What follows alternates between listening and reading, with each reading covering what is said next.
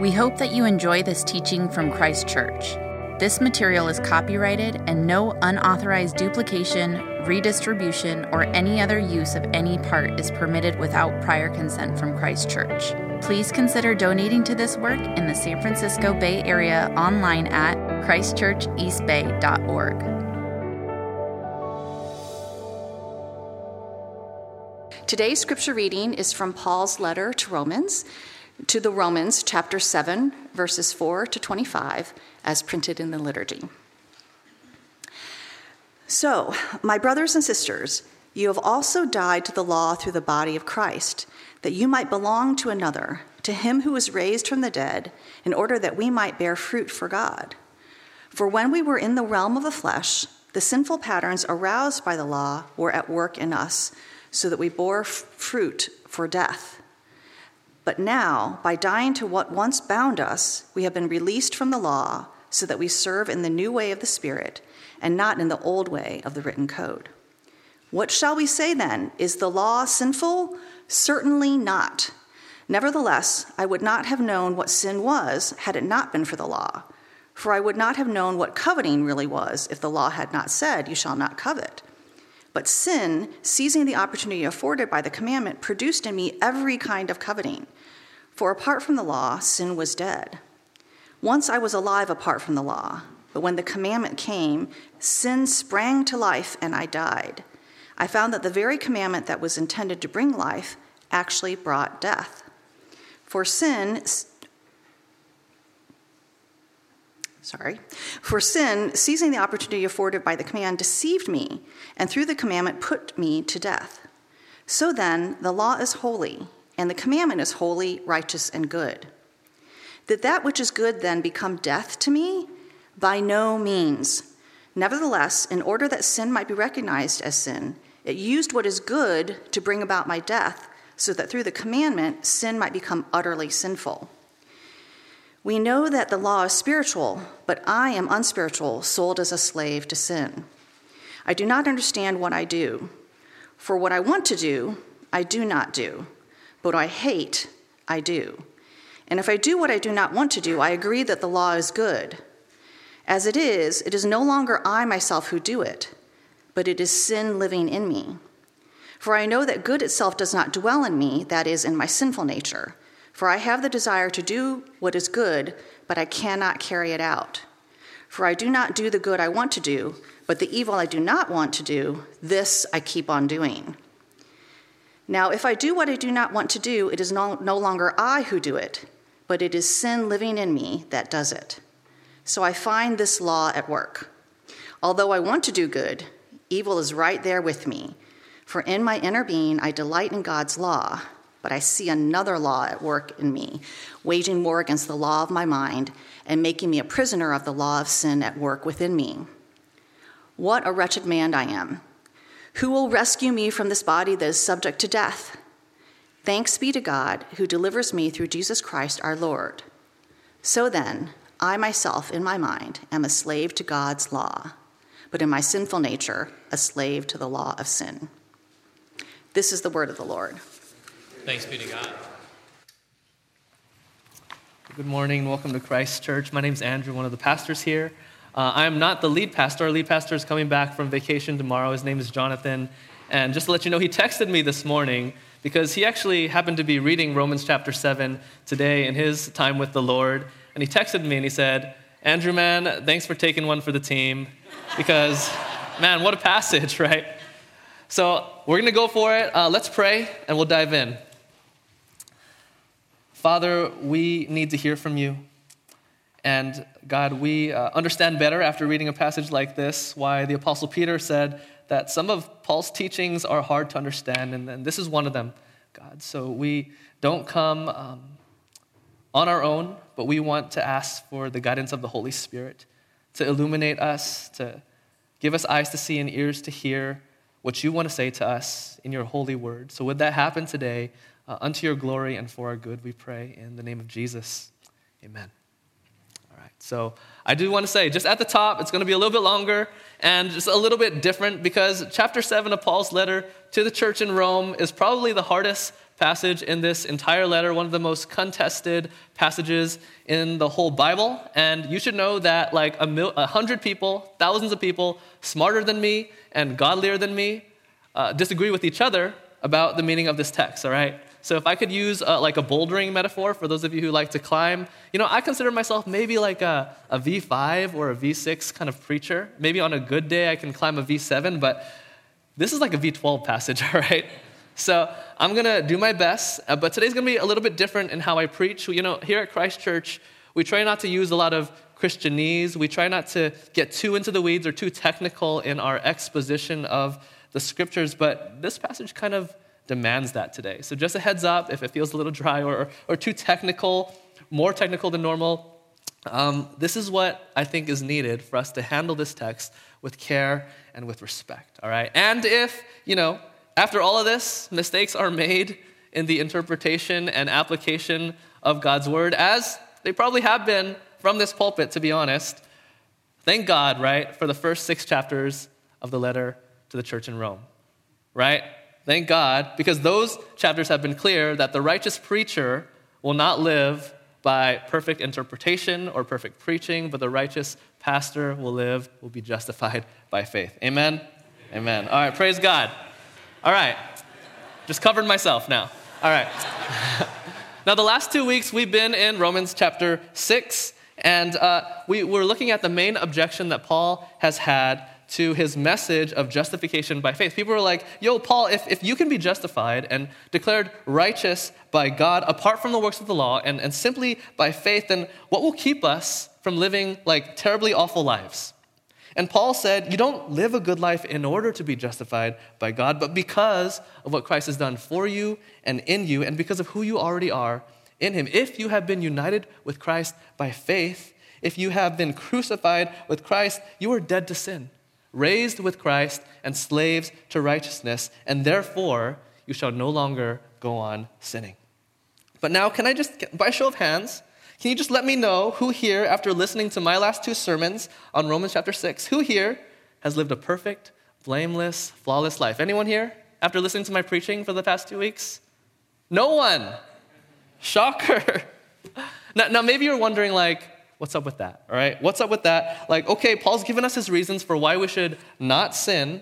We've died with Christ. We are slaves to righteousness. We have a new master. But for the many Christians in this room, you know, I don't doubt that you believe these things, but I also imagine that you're probably still wondering, like, well, then why do I still fight with my spouse? Why do I still carry this resentment toward so and so? Why do I keep blowing up at my kids? Why did I view pornography this week? Why am I still so lazy and selfish and greedy and anxious? If you're a Christian, you've probably pondered these questions. And if you're not a Christian, you've still probably pondered these questions about Christians. Like, if Christians are supposed to be people who are declared righteous by God, justified by faith, and if Christians are supposed to be people who are united with Jesus, dead to sin, no longer under its dominion, slaves to righteousness, why do we find ourselves still so complicit with sin and unrighteousness? What is up with that? Is, is it that we're all hypocrites? Is it that uh, our, our faith isn't actually genuine? Or, or is it that the work of God in Christ is actually not sufficient to save us and to change us and, and to make us new? And so that's the question we'll be grappling with today as we open up Romans chapter 7. Why do Christians still continue to fall into sin? And more importantly, where can we find the power to fight sin, to stop sinning? You know, this is not just a question for the Christians in the room. This is a problem for all of us. No matter what we believe, no matter what we like to call it, whether sin or not, why do we all keep doing the things we know we ought not to do? The things that harm and dishonor ourselves and, and others and God. And where will we find the strength to stop? That's a question we're all trying to figure out, right? So let's look at those two questions. The first question why do we keep sinning? Why do we keep doing things we ought not to do, right? Especially for those of us who are Christians. Why does it still feel like such an affliction and a disease that, that we persist in our wrongdoing so much? Now, a lot of people will say, whether you're religious or irreligious, a lot of people just chalk it up to being mere humans. Like, oh, I have this bad habit that I can't kick. And someone will say, Oh, it's fine. You're only human. You're only human. You know, I understand this answer. I get why people would say that, but honestly, I hate this answer. I hate this answer, and let me tell you why. It's because I think that this is way too low a view of what it means to be human. If the definition of being human is someone created by God, made in his image, right, for the purpose of ruling and reigning over his creation for his glory, then no, to be stuck in a destructive habit isn't the essence of what it means to be human. We must never concede that an ongoing habit of wrongdoing is, is a natural part of God's creation order. Because, see, if we think that wrongdoing and evil are natural to God's creation order, then first of all, can we even call evil evil if it's merely natural? Or should we even hope for the triumph of good over evil? Or wouldn't that just be something unnatural, right? I mean, if, if evil is natural, then it'd be like, you know, getting into this, you know, the Star Wars universe, right? The Star Wars universe, you have the Force and you have the dark side, right? But in that universe, the dark side actually, by its very nature, can never actually be vanquished, right? And so Disney can make tons of money, right? Because the story goes on forever and ever. They can make tons of money off of our misery in this like pantheistic yin yang universe, all right? And then, secondly, if we see evil and wrongdoing as natural, then we'll also mistakenly think that we can come up with natural and creaturely solutions. Solutions to the problem of evil. So, like the liberals often say that evil comes from scarcity and poorly managed systems and structures, so we just need better social programs, more education, early intervention, um, more access to food to help people behave better. And thus, our world can be healed from the outside in through united, globalized effort. But while rightly acknowledging the, the wider factors that do influence people's behavior, this perspective, it, it doesn't sufficiently recognize the reality of the human will and that we are moral beings with often wayward hearts. Liberals often won't admit that there's a Mr. Hyde in every Dr. Jekyll. And then the conservatives often say that the problem is due to a lack of discipline and self mastery and, and willpower. And so we just need everyone to rationally consider the pros and the cons of their decisions and to exercise more self control and better restraint to behave better, and thus our world can be healed from the inside out, one individual at a time. But while rightly acknowledging individual responsibility, conservatives telling people just to try harder and have more self control, it doesn't sufficiently recognize the weakness and the instability of the human will. Even with all the independence, all the autonomy in the world, we can never bootstrap and will our way to righteous living. So I think if we're honest with ourselves, we all know that there is something sinister outside of us and inside of us, something we hate and yet that we're drawn to at the same time that has more influence on all of us than we care to admit. And if you're looking for a way to describe that, the Christian tradition calls this sin, particularly our sinful nature, the sinful nature that we've all inherited from our great great grandfather, disobedient Adam. None of us can escape this sinful nature, even those of us who have been justified, even those of us who've been united with Christ. Until Jesus returns and calls us home, we will still have our sinful natures. This is what Paul is getting at in verse 15 when he says, For what I want to do, I do not do, but what I hate, I do. And in verse 19, For I do not do the good I want to do, but the evil I do not want to do, this I keep on doing. And really, from verse 14 all the way to 24, look down with me. Verse 14 all the way to 24, he describes a war within himself and within everyone who is united with Christ. Verse 14, the law he wants to obey is, is of the Holy Spirit, it's spiritual, but he is of the flesh. I don't like that translation. It's not unspiritual. It should be, I am of the flesh and sold to sin. All right? Verses 15 and 16. He wants to do the right thing, but he doesn't always do it. Verse 17 sin is still living in him. And so, in a sense, it is not he in his truest identity who's doing it, but sin in him. Look at verses 18 through 20. His sinful nature and his desire to do good are at war, and sometimes he even does the sin that he doesn't want to do because of sin living in him. Verse 21, he finds a law or a power at work hindering him from doing good. This, this power that's trying to match his good with evil. Verse 22, in his most inner self, where the Holy Spirit dwells, he delights in God's law. But verse 23, there's another law of sin, another power waging war against his inner self and against his mind. And then in verse 25, he describes it in this way In my mind, I am a slave to God's law, but in my sinful nature, a slave the law of sin. There's this war going on in each of us, even if we've been united with Christ. So you see, the reason that even those of us who are justified, sanctified in Christ, the reason that we still fall into sin is that while sin has indeed lost its sole and ultimate influence upon us, our sin nature, it lingers. It lingers, just like we talk about Christ's resurrection as the first fruits of new creation. And yet we still get hurt, right? And there are still tears, even while we wait for the final fruits of new creation, where every tear is wiped away. In the same way, though Christ's kingdom has been inaugurated, and though Christ's Spirit lives within us, Christ's kingdom has yet to be consummated, and his Spirit has yet to perfect and glorify us. And we call this, this, this period of time in between the first and the second coming of Jesus as the already and the not yet. And that's a huge key for understanding the scriptures. The kingdom has already come, and yet the king will come again to finally establish the kingdom. The Spirit is already within us, and yet the Spirit's work is not complete amongst us.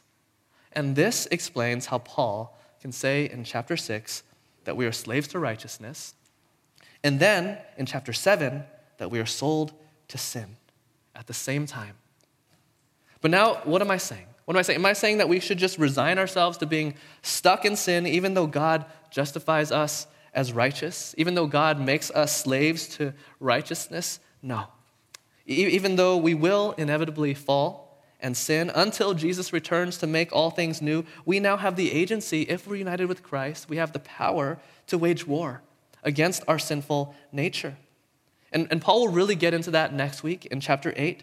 But he teases it up for us. He gives us a little taster here in chapter 7. So now I want, what I want to talk about is that second question. Let's move on to that question. Where will we find the strength then to say no to sin, even as the sinful nature still lingers? And heads up, this is where we're really going to get into the weeds, all right? Like, like a lot more than usual, but try to stay with me. And as the Bible teacher, Paige Brown, says, I want to see tops of heads, okay? I want to see you looking down at your text printed in your liturgy. I want to see the top of your head. And even if you want to open the Bibles in your pews, to page 915 because we're going to do a deeper dive to normal, okay? And, and, we don't, and we won't always do it like this, but I think this challenging passage really merits our extra attention. All right, so let's go here in verses 4 to 6. What Paul is doing is he's summarizing what he said in chapter 6.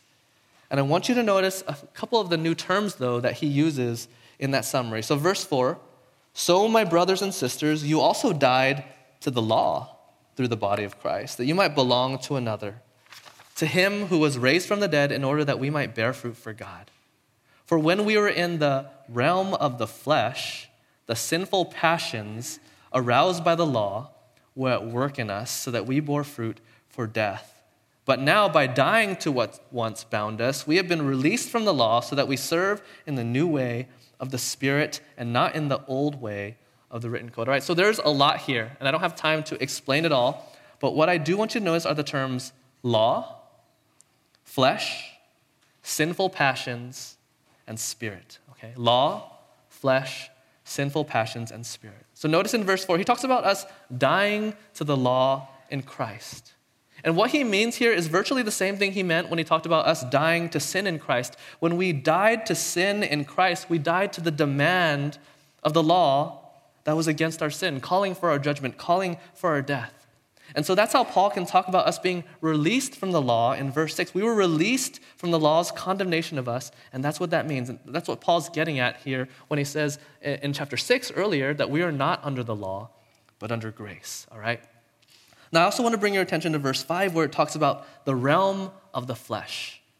And what that is, it's not a contrast between our physical bodies and our spiritual souls, all right? The contrast isn't material versus immaterial, but between our corruptible existence in Adam versus our incorruptible existence in the Holy Spirit. I know that's crazy, all right? We can talk about that more, but to, to help us explain, if you, if you turn back in your Bibles to Romans chapter 1, if you can do that, Romans chapter 1, verse 3, Paul there describes Jesus as someone who was descended from David according to, it says earthly things, I think, in your NIVs, but also in the Greek, it's according to the flesh. Jesus is descended from David according to the flesh, but then what, what does he say? But then he's raised into a new realm, a new state, a new status, no longer subject to the curse of sin and death and suffering. He's raised in the power of the Holy Spirit. into a new, glorious, imperishable, incorruptible estate and existence. So, so like the flesh, the flesh isn't necessarily bad, but it's also not perfected. It's like, it's like Adam, all right? Adam was created good, but with the possibility of corruption. So, again, the flesh for Paul is our corruptible existence, the existence in which our sinful passions, as it says in verse 5, can be aroused by the law. And honestly, that's what happened to the first Adam. He was created good, and yet he was only in the realm of the flesh and not in the spirit. And so he wasn't yet perfected, he wasn't yet glorified. So when the law came and prohibited Adam from eating that fruit, his sinful passion was activated against the law and death entered the world when he broke the law. All right? I know it's a lot, all right? But that, that's kind of what's going on here. And I think it's very important to understand. Uh, but what Paul is saying basically in verse 6 is that through the atoning death of Jesus, we've been released from the condemnation of the law against us. And by Christ's resurrection, we now serve not just trying to obey the law to avoid condemnation, but we've been raised with Christ by the same Spirit that raised Jesus from the grave. And so we don't just exist in the corruptible realm of the flesh, but in the newness of the Spirit. Everyone who's united with Christ is both in the flesh and in the Spirit. And we have this war going on in us, the sinful nature, but also this Spirit, this new power that's broken into history and entered into all of us who are united with the risen Christ. And I know, again, this is a lot and it's quite theological and abstract, and I'm sorry if it's as clear as mud, but I hope that at least for some of us, it's, it's helped us make sense of what Paul is talking about here and, and, and the terms that he's using. All right? But, but here's the bottom line, though. Here's the bottom line. What Paul is saying here is that that strength, that power that we're all looking for, that strength we need to fight sin in our lives, it's not going to come from the law. It's, it's not just from some technique. It's only got to, come from God. It's only going to come from the Holy Spirit. And we're going to talk more about that next week in chapter 8. But before Paul launches into chapter 8, he, and again, he anticipates another objection. And the objection goes like this Paul, how dare you, how dare your gospel message spurn the law of God, this, this law that, that God gave to us through Moses? All right? So they're listening to everything that Paul's saying and how he's saying the law isn't enough. We need the Holy Spirit. And they're saying, How dare you speak against our law? So if you have your Pew Bibles again, you could turn back to page 913. And you can, you can begin to see, though, why, why Paul's Jewish readers might have this objection. If you look at chapter 3, verse 28, Paul says, A person is justified by faith apart from the works of the law. And then in chapter 5, verse 20, he even says that the law was brought in so that the trespass might increase. And then in chapter 6, verse 14, he says, We're not under the law but under grace. And now, here in chapter 7, he's saying in verse 4 that we died to the law. In verse 5, that the law aroused our sinful passions. And then in verse 6, that we have been released from the law. And even worse, he's saying that we should live in a new way, right? And not in the old way of the law, of the written code. So it's like, man, Paul is sounding very un Jewish right now. And honestly, even, even worse than that. See, for many in Paul's uh, Jewish audience, the law was their identity, the law was their righteousness. Their, their highest boast is what made them special and distinguished them from all the other nations in the world. It was the very way of life given to them directly from God Himself. For, for many of Paul's Jewish readers, the law wasn't just some ancient, irre- irrelevant uh, book of rules and restrictions, like maybe some of us Gentile Westerners might see it, but for them, the law was the way, the truth, and the life, and no one came to the Father except through the law.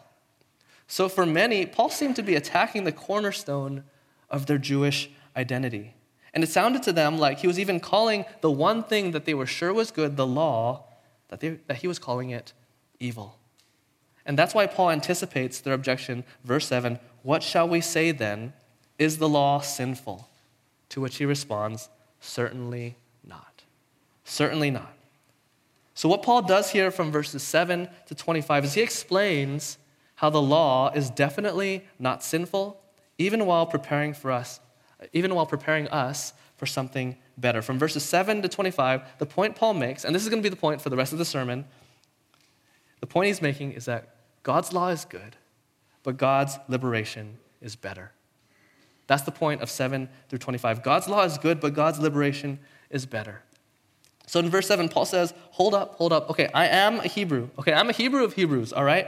And I have the utmost respect for the law. But my fellow Jewish people, you need to understand what the law was meant to do and what the law wasn't meant to do. Now he says, Let me tell you what it was meant to do. First of all, verse 7 I would not have known what sin was had it not been for the law. For I would not have known what coveting really was if the law had not said, You shall not covet. And what he's saying is, the law helped me understand what sin is. Like the sin of coveting. Man, I thought I was a super righteous Pharisee, he says. I never did anything bad. I did tons of super good religious stuff. But when I saw the final 10th commandment, thou shalt not covet, oh man, it got me. It got me, and I realized I was way more sinful than I thought, and that sin wasn't a matter of merely following religious rules, but it was a matter of my heart and my, my heart's desires. And when I saw that, my coveting actually grew worse, showing me even uh, how sinful, even more of how sinful I was. Verse 8 Sin, seizing the opportunity afforded by the commandment, produced in me every kind of coveting. For apart from the law, sin was dead. See, for Paul, it was like uh, the more he was prohibited from coveting, the more he uh, was exposed to this law from God telling him not to covet, actually, it made him yearn for those things even more. And have you ever experienced that, right? Like, like someone told you you couldn't have something, you couldn't do something, and it just made you want it even more, right? I think we've all experienced that. Uh, the, the famous uh, North African bishop, Augustine of Hippo, he famously tells the story of how he was 16 years old. And just for the heck of it, he and his buddies went into a private vineyard and they stole a bunch of pears, not because they were hungry, not because they liked pears. They didn't even eat any of them. They fed them to the hogs later, just for the sake of it. Just because they knew they weren't supposed to, just because they wanted to be defiant against the law. And he writes, It was foul, and I loved it. I stole simply that I might steal. My sole gratification was my own sin. And so the law actually revealed to Paul not just his sin, but his sinfulness. It served as an occasion for him to see how sinful he was, and it convicted him deeply. Look at verses 9 through 11. Once I was alive apart from the law, meaning he thought he was fine, he thought he was living well. But when the commandment came, sin sprang to life, and I died. I found that the very commandment that was intended to bring life actually brought death. For sin, seizing the opportunity afforded by the commandment, deceived me, and through the commandment, put me to death. See, just like God's commandment to Adam and Eve, right? Not to eat of the fruit was meant to bring them life. This is the way to live. Don't eat of that fruit. It became death to them when they were deceived by sin into thinking that God's command was contrary to their well being. They were deceived by sin. The, the, the command to not eat the fruit wasn't evil, sin was evil. It was sin, not the law, sin that led to their death. And the law is what makes us aware of our sin and impending death, and thus convicts us of how wicked we've been toward God and toward each other. So then, what Paul says here in verse 12 is the law is holy, and the commandment is holy, righteous, and good. Did that which is good then become death to me? By no means. Nevertheless, in order that sin might be recognized as sin, sin used what is good, the law, to bring about my death, so that through the commandment, sin might become utterly sinful. Paul is saying, So don't you see? The law isn't sinful, but sin is sinful. So sinful that it sneakily and subversively works in collaboration with the law to bring about my death. So Paul's making absolutely clear here that he doesn't at all spurn the law as, as wicked or sinful or bad. To Paul, it is good, it is holy. And it was always meant to reveal our sin and to convict us of our sin. But the thing is, there's something that it was never meant to do. What it was never meant to do was actually solve the problem of sin in our hearts and, and deliver us from our sinful nature. And that's why he talks about this battle, right, in verses 14 to 24 to show that the law could never save us. The law could never save us. The law was never meant to triumph over our sinful nature, but only to expose our sinful nature. And if we don't understand that, then we don't understand the heart of Christianity. See, our source of strength to live our best lives, we'll never find it in the law. And if we look in the law or any other kind of behavioral guide, we will only ever find ourselves feeling further and further condemned. You know, I can testify to this. I've experienced this. I've lived this. And this is why I love the gospel. I remember a very low point in my life. I just graduated from UC Irvine. It was 2009, a really hard time to find work. Eventually, though, I found a job so I didn't have to move back in with my parents. So I could stay down in, in Irvine, be close to my girlfriend, and be close to my church. It's my first job, all right? Full time, with benefits, $14 an hour, high rolling, right? But enough to live on, okay? And I worked there for almost two years, and they were super hard years because I sucked at my job. I sucked at my job. Every day, I thought I was going to get fired because of my carelessness. My relationship was rocky because every day I was just being so selfish and I was just lacking so much thoughtfulness.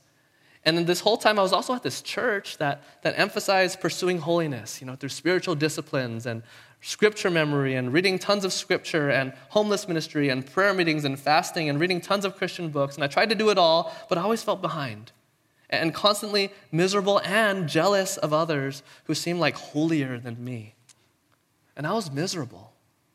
I remember one hard day when I felt like I was on the brink of losing my job, losing my relationship, losing my status in the church as a godly person. Even after honestly trying my hardest, I tried my hardest. I went out for a drive. I skipped my lunch. I went out on, on a drive on my lunch break, and I just drove and I wept. And I cried out to God, and I just said, God, I, I, I can't do it. I can't be a perfect employee a perfect boyfriend. I can't be the holy guy I want to be. I can't stop failing in all these areas in my life, even when I really try my hardest. I said to God, I can't. I can't, I can't, I can't. There's nothing more I can do. But in that moment, I received a word from God from Paul's letter, 2 Corinthians chapter 12. My grace is sufficient for you. My grace is sufficient for you, for my power is made perfect in weakness. And in that moment, something changed in me. And the gospel of God's all sufficient grace became real to me like never before. And you see, it's precisely in moments like these when the law or whatever it is we're trying to live by has really done its work on us and we've come to the end of ourselves and we cry out to God, just like Paul, wretched person that I am, who will rescue me from this body that is subject to death and sin? It is precisely in this moment that we are ready to encounter the God of grace revealed to us in Jesus Christ.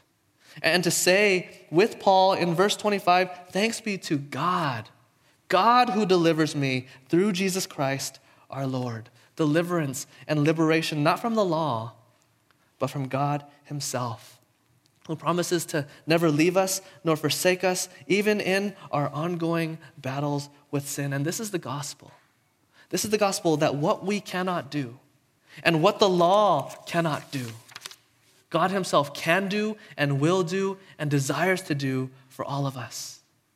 And we'll read more about this next week, but to give you a sneak preview from chapter 8 of Paul's letter to the church in Rome, he writes, Therefore, there is now no condemnation for those who are in Christ Jesus. Because through Christ Jesus, the law of the Spirit who gives life has set you free.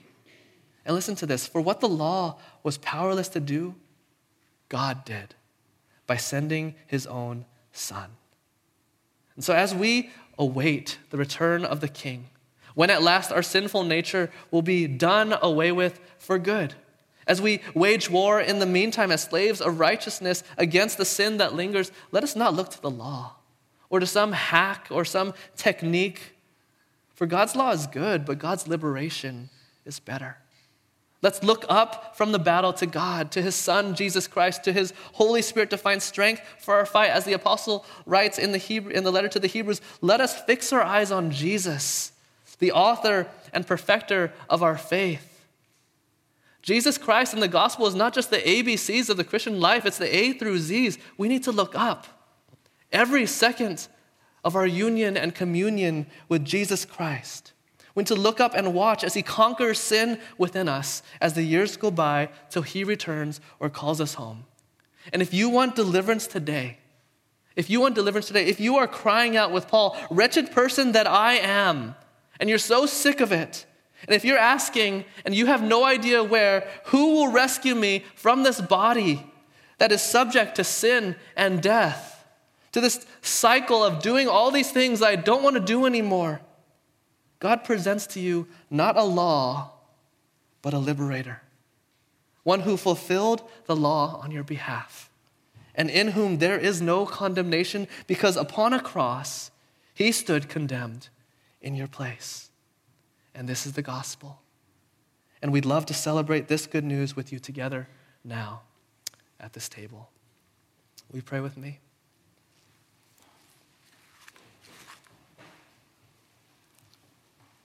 Father, this was a hard text. And I have no idea how I did. But your promise is that when your word goes forth, it does not return void. And we thank you for that promise. That the blessing does not depend on the preacher, but upon the word of grace that you speak toward us in Christ. We thank you that you're not just a God who gives us a law, but you're a God who gives us a liberator. And I pray that we would so trust, that we would so delight in, and we would so glory in our liberator, Jesus Christ whose body was given to us, broken for us, and whose blood was shed for our sins, so we might be brought to you, righteous, cleansed, and holy, even as we're in process and on the way.